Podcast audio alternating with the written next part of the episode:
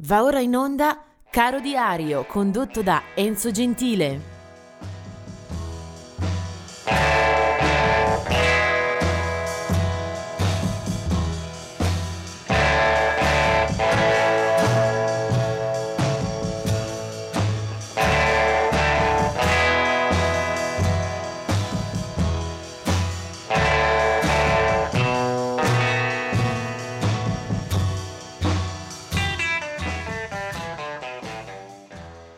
Ultimo giorno di gennaio, il 31 gennaio 1970 muore Slim Harpo, un bluesman di buono spessore, aveva solo 46 anni, era nato musicalmente con il suono più ruvido e più scuro alle spalle. Muore a Baton Rouge in Louisiana. I Rolling Stones avevano inserito la sua composizione I'm a King Bee nel loro album d'esordio, Slim Harpo.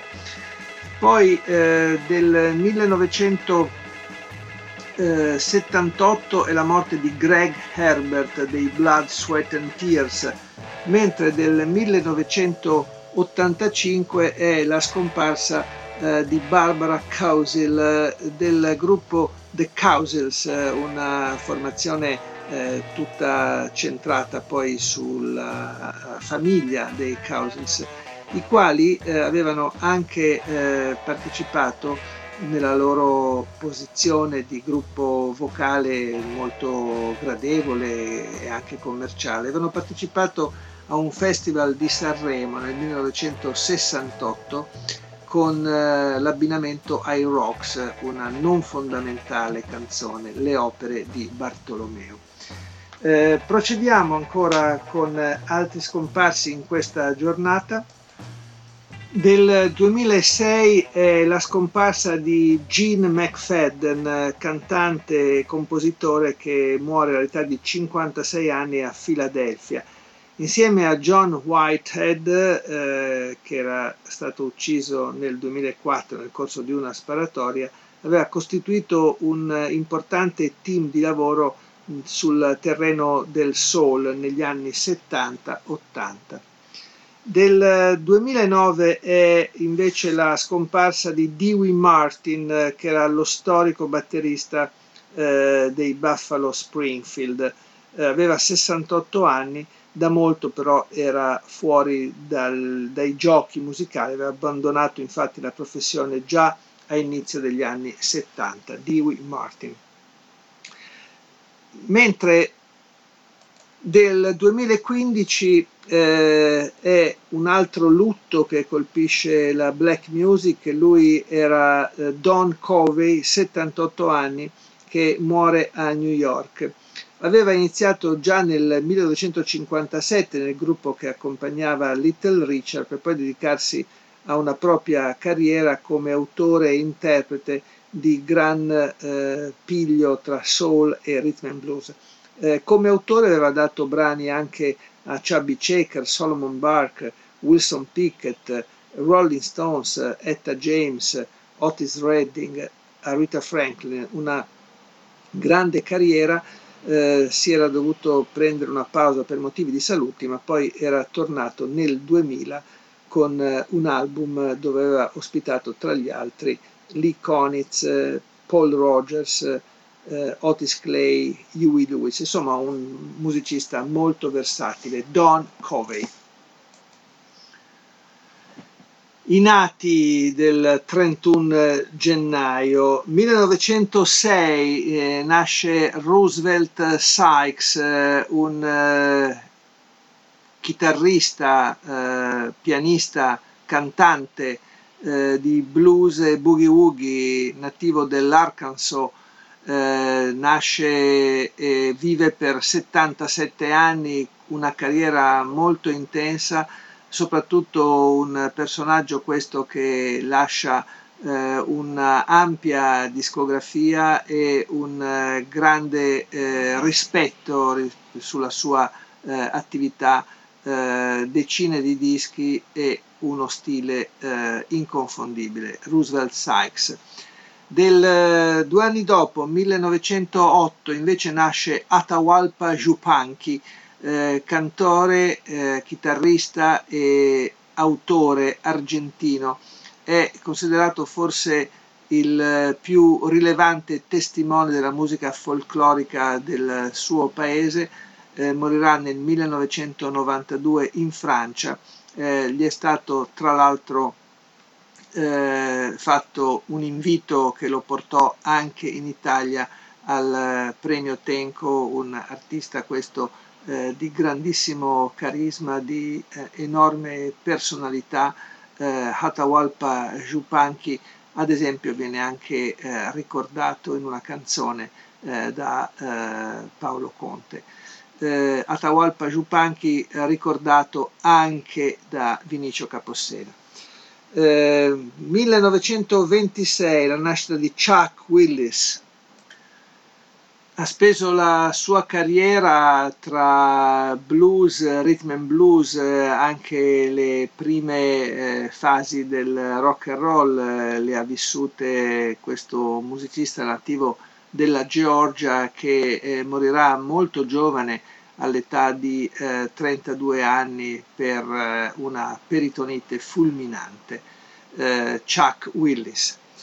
Vediamo poi 1944 Charlie Musselwhite, armonicista principe del blues, una grande discografia a proprio nome e anche un paio di capitoli insieme a Ben Harper in tempi più recenti, proprio per segnalare anche la capacità trasversale di abbracciare generi e soprattutto partner diversi.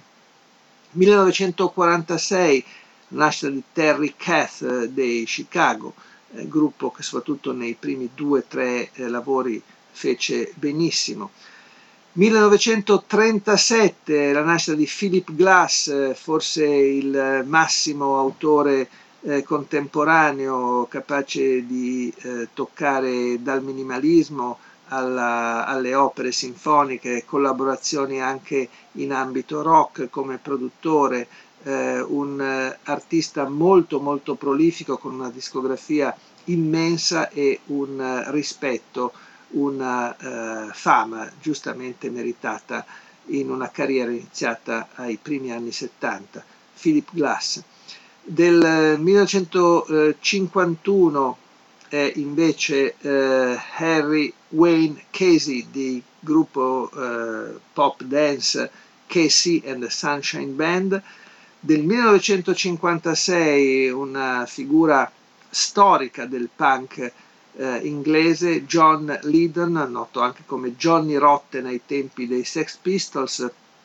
Poi dopo la breve rotta con la band formerà un proprio gruppo, Pill Public Image Limited, e si darà anche alla dimensione solista, personaggio molto famoso in patria anche per le sue presenze in televisione, sulla stampa gossip, un personaggio che fa sempre spesso parlare di sé, anche in termini tra virgolette scandalistici. Nel 1961 è Lloyd Cole, cantautore che abbiamo apprezzato soprattutto a inizio carriera con un album che fu giustamente incensato, Rattlesnake, magari non poi ribadito lungo tutta la sua storia. Del 1964 è Jeff Hanneman degli Slayer. Jeff Hanneman è il chitarrista solista di quel gruppo nato a Los Angeles in California, prime incisioni nel 1984. Ancora del 1966 è Alan Jaroski dei Jesus Jones, e del 1966 Jason Cooper, partecipa a diverse edizioni dei Cure. 1981 Justin Timberlake, che ha affiancato alla carriera di cantante pop di qualità quella di attore, sempre più prevalente negli ultimi anni. E poi 1987 Marcus Mumford di Mumford & Sons, una bella realtà di questi ultimi 15-20 anni, capace di pubblicare comunque dischi intriganti, uno di quelli che attendiamo sempre alle nuove produzioni. E adesso apre la parentesi questa pagina di Caro Diario per vedere che cosa ascoltare in questa giornata. Del 1951 è la nascita di Phil Manzanera, chitarrista e autore dei Roxy Music. Un musicista, Phil Manzanera, che ha partecipato alle sorti di quella band fin dagli inizi. Chitarrista molto inventivo, molto attratto dalle novità e dalle sperimentazioni, Phil Manzanera già nel primo disco si ritrova al fianco Brian Ferry, Andy McKay e poi Brian Eno. È una formazione questa che dà vita ad alcuni album veramente bellissimi, con una qualità, un'eleganza e una profondità che resteranno nel tempo. Un gruppo che avrà degli alti e bassi, che non sempre avrà la fortuna di tenere la strada come avrebbe potuto.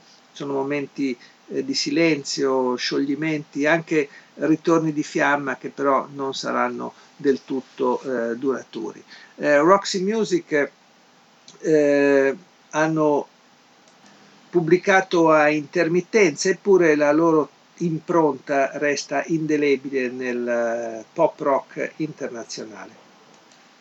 E se nella musica di Phil Manzanera c'è anche spazio ampio per propri progetti, va a dire che sicuramente è la band quello che meglio lo rappresenta. Ha anche firmato alcuni brani, ma in questa occasione mi piace andare a un pezzo che i Roxy Music recuperano da un repertorio anche molto lontano da loro. Ed è proprio l'abilità dei singoli a fare grande una volta di più questa Eight Miles High che a fine anni 60 avevano scritto e portato su disco i Birds di Roger McGuinn e compagni. Qua siamo avanti di una dozzina di anni, 1980, l'album dei Roxy Music si chiama Flesh and Blood, alla chitarra c'è Phil Manzanera e questo è Eight Miles High, una pagina manifesto della psichedelia rivista e corretta in salsa britannica dai Roxy Music.